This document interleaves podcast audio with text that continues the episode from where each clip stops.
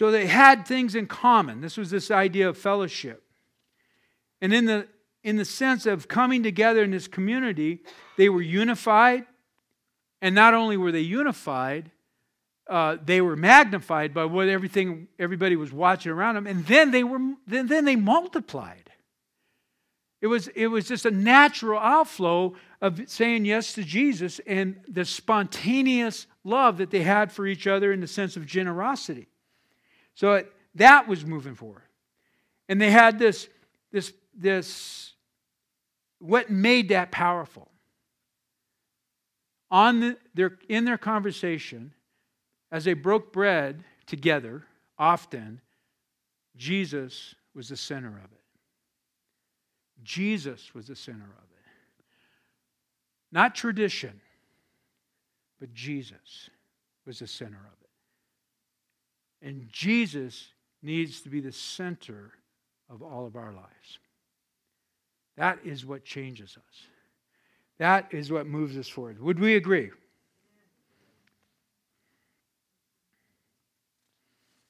So there's this phenomenon taking place as we see there in what, what we call the birthing of the church, the birthing of, of, of kingdom community.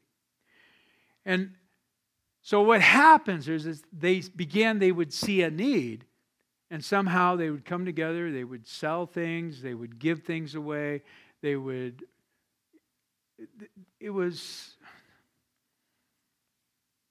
spontaneous it was generous and it was recognizable, it was noticeable. And I'm framing it that way because we can make everything a project. Does that make sense? We can make everything a project. Or we can make it a rule. Or we could say, well, I do this because I'm a Christian. What's that mean?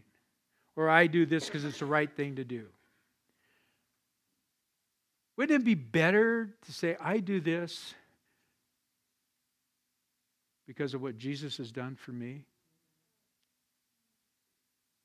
Because I guarantee you, there's a lot of things that I do now that I would have never, ever done. Ever because my world was all about me. And I just praise God that I got changed. But there was a sense of freedom and anticipation as they met daily, as they shared the love of Jesus. And they shared the love of Jesus in such a way it was very impactful because in a short period of time it went from 3,000 believers. Now listen to this. It went to 3,000 believers to 8,000. So from the time that I read that there was 3,000 and in just a short period of time there was 8,000. So thousands of people are coming to Christ. Why? Basically they saw something they believed was true. And then they met Jesus and they said, I, I want to be a part of this. How do you? And they, they just said, Well, it's all about what Jesus does for you. And let me tell you, they didn't put out the four spiritual laws. And it's not that those are bad, those are great on ramps. But what it was, it was the power that they saw the life of Jesus in individuals. They saw a change. And I've said this a lot of times. Uh, the guy that was very significant in me coming to Christ, I was so taken back. Now, we grew up in high school together, and uh, I had been living out of town for a while, and I came back in town. I saw him on the street, and I stopped and talked to him. And I, and this is no lie. I know this is going to this is going to be on the internet, but this was no lie. When I saw him, I, I, I saw this glow about him, and I truly thought he was high. I'm dead serious. I'm dead serious. And I started talking to him, and all of a sudden he had this little black thing in his hand. And I didn't, I didn't recognize that it was a Bible. And he had this smile from ear to ear. I, he glowed. And he began to tell me about Jesus. And, and I was really happy to see him. We were good friends. We'd been around together, you know, blah, blah, blah. And I was really happy to see him. And the first things that comes out of his mouth is, Praise the Lord. What's that? What, what? What? Then I really thought he was high.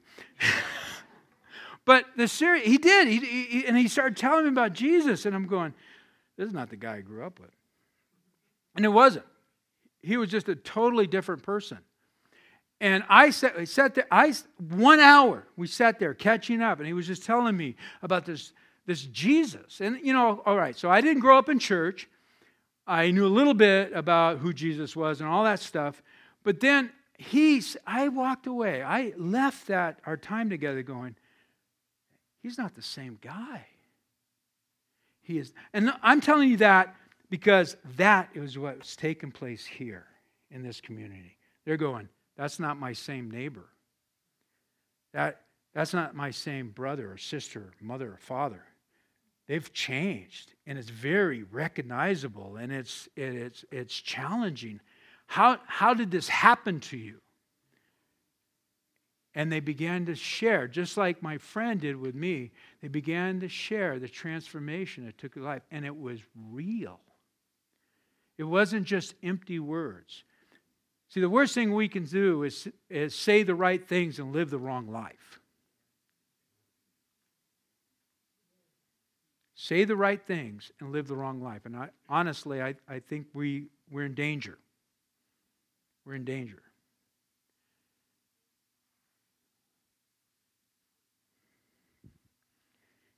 And does and let me let me qualify that by saying that doesn't Jesus that does not stop Jesus loving you. It doesn't. Jesus love Jesus loves us in spite of ourselves. And that's another captivating thing about the Lord, right? He loves me in spite of me. And he cares for me. Matter of fact, Scripture says He delights in us, which is a little baffling to me. So we have this narrative of what it means to be a community. My, my question for us is what is Jesus asking of us here? How does He want us to live together? How is, how is He asking us that in this light of being an Oasis Vineyard, what, he's, what, is he, what is He inviting us into? Is, and it, it is real and it's tangible and it, and, it, and it should and needs to reflect Jesus. And it needs to reflect his narrative. And it needs to change us from the inside out. Now, over the years, I've known a lot of people, and uh, many people have read that. I knew this one school teacher when I lived in Park City, and uh, I was working with him. And he had, and I, I began to tell him about my story. And he goes, you know, and, and, and he said, I've read the Bible. And I said, well, what do you think about what Jesus said? And he said, boy, if our society, if our government used these principles, this would be a different place. And I said, I agree. I agree with you. So what, what, do you, what do you think that means for you, though? As you read those words and you go as uh, you go to the point that where he died for your sins and he rose again and conquered death three days later. What do you think that means for you? He said, I think Jesus was a great teacher, but he couldn't cross the bridge of who he truly was. I'm telling you right now, they understood who Jesus truly was and is. And it is, behooves us to say, I'm in Jesus all the way.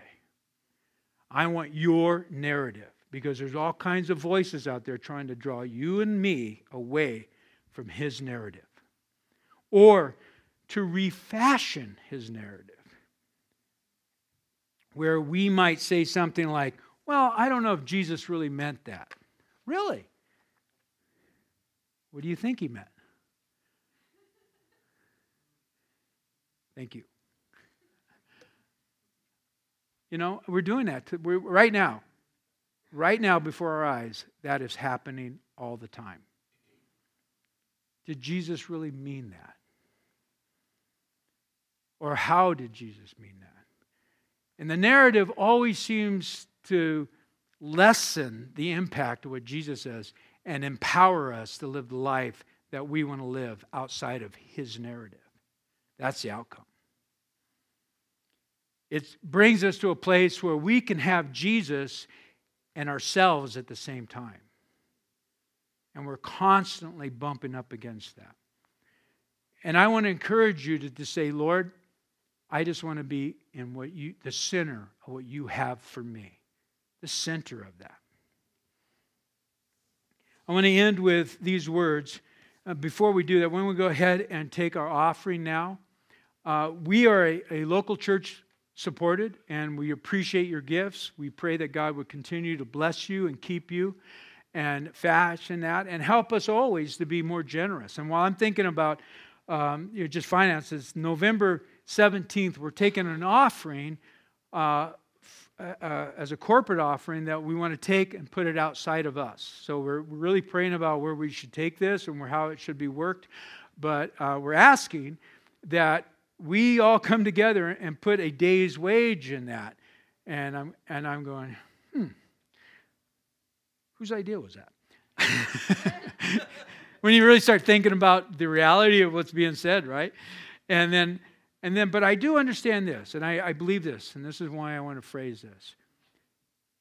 True faith, because that we're asking you to take a, faith, a step of faith. That's really what this is about. First of all, we, we've kind of set a bar that we believe that God is, Jesus is asking of us. But what really makes it work well, or what it really means, is we're asking you to ask Jesus what he's asking of you. We don't want to put anything on anybody that Jesus isn't asking of them. So if Jesus isn't asking that of you, that's okay. But he is asking you to participate in some way. And you need to discover what that is. You really do. So we're, we're not, we're, we're just saying, we think this is what the Lord is saying to us. And, uh, and we know generosity is always, you can't go wrong being generous. You just can't, folks. You just cannot go wrong with it. And um, I know that true faith always takes a step of risk. And I think about a day's wage, I'm going, that's pretty risky. Because my mind then all of a sudden goes, what's going to, what is the domino effect with that? Right? Let's be honest. What's the domino effect of that? And I sit there and go, okay, if God is really asking me of this, there's no domino effect because somehow it's going to be provided by Him. If Jesus is really And that's why it's important that you understand that this is something that Jesus is inviting you into. Uh, and we're doing this corporately together, and we're, we're excited. We're excited to participate and believe because, it, you know, November is a month of generosity, and we just want to go with a calendar flow, so to speak. And we want to be generous. And I, it is not to say we're not, because I think we're very generous people. I really, I commend you. I think we are. I really do. And I commend you in generosity. So, just a little uh, commercial there on that. Um, and so, again, thank you. And we'll just have our ushers come forward. And I say, Lord, would you just bless this and give us wisdom and, and uh, forethought? Here, before that gets too far. Because um, I always forget to do that. And it's a good time to put your uh, Connect cards, just put it in the bag as well. But if you have your Bibles, turn to John uh, 15, 15, 12. And as I finish up here, let's just have the worship team come forward as well.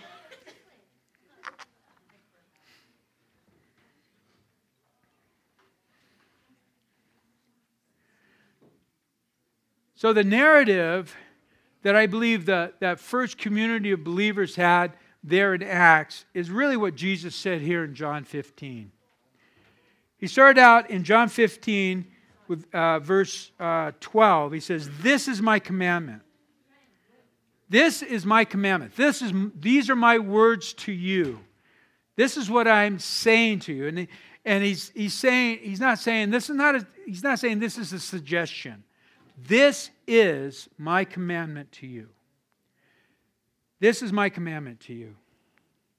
Love each other in the same way that I have loved you. You want to know how to love other people? Love them, love others around you like Jesus loves you. That's all. That's what Jesus is saying. All I'm asking of you, you do to others as I have done to you. You do to others the same way. He goes on to say, There is no greater love than to lay down one's life for one's friend. And we see that all through history. People laying down their lives for other people all the time. We, we have great examples of that through our own personal, our own uh, history of the United States. And Jesus says this He goes, No greater love than this. A friend lay down their lives for a friend. And then Jesus says, You are my friends if you do what I command you. You are my friends. You know how huge this is that the God of the universe has said, I'm, no, I'm not calling you a servant. I'm, I'm endearing you, and you are my friend, and I want to speak to you. I want to walk with you. I want to walk beside you. I want to put my arms around your shoulder, and I want to encourage you. I want to let you know all those fears that, that you're challenged with, all those shortcomings, all those areas of unbelief, everything that you live with and struggle with, all those insecurities, all the, the feeling of rejection, all of the, the, the all, all of that, all of that from the time that you were a child to, to now, because if you've been in this world long enough, you've experienced a little bit of that somewhere, some part of your life. He says, Daryl, we've got this. And I've got my healing hand on you. And I don't see you like that at all. You are not that person. That is not the person I created. You are so much more than this. I've given you so much. And you just need to hear my voice and stop listening to those other voices. You need to hear me because I am your greatest champion. I am the one that is nudging you forward. And you've got this. You've got this, is what Jesus is saying to each and every one of us. You can. And you, you might, like, if you're like me, you might say, I, I don't know, I, th- I think this is way too hard. Nah, you got this. Listen to me. Listen to me. Hey, hey, hey. Don't listen to that guy over here. He's not the right guy. I'm sorry. Should have been this side. But that's what he's saying. He nudges us. Hey, hey, don't be listening to that person. Don't be listening to that lie. Hey, hey, hey, hey. listen, look at me.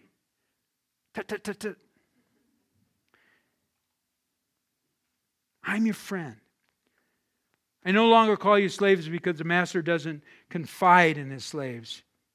Now, you are my friends since I have told you everything the Father has told me. So, what he's saying here, everything I've been given, I give to you. There's no secrets. I give it all freely in words of encouragement. And then he finishes by saying, You didn't choose me, I chose you. So, this wasn't your idea.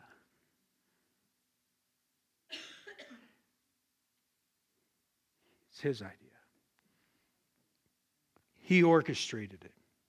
I appointed you to go and produce lasting fruit, so the Father will give you whatever you ask for using my name. This is my commandment that you love each other. And we have a great word picture of that in Acts 2:42 and following. The spontaneous kindness of love that reached out beyond. And may the Lord help us with that. May the Lord help us with that so that you and I can be free because that's really what it's about. Let's worship.